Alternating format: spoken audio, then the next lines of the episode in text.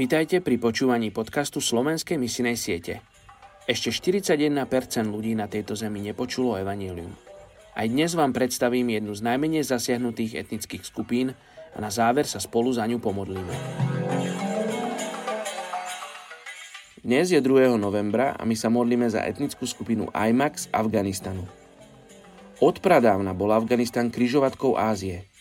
Tradičný domov etnickej skupiny Aimaq siaha od severovýchodného Iránu po západný a stredný Afganistan, kde stále žijú.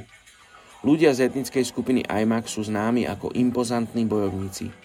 Kedysi boli nomádsky národ, ktorý bol často opakovanými obdobiami silného sucha a vojen nútený vstúpiť do polokočovného spôsobu života.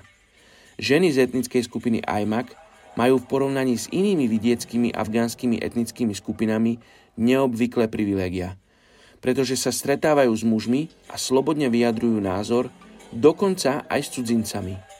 Manželstvo je najdôležitejšou životnou udalosťou oslavovanou medzi Aimaqmi.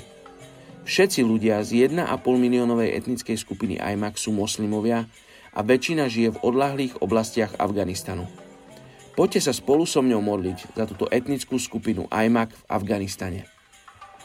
Ježiš, ja sa modlím, aby si sa dotkol tejto etnickej skupiny Aimaq, aby sa dotkol každého jedného z nich, aby tak, ako si zomieral na kríži za každého jedného z nich, aby oni ťa mohli spoznať ako svojho osobného spasiteľa. Tak sa modlím v tvojom mene, Ježiš. Amen.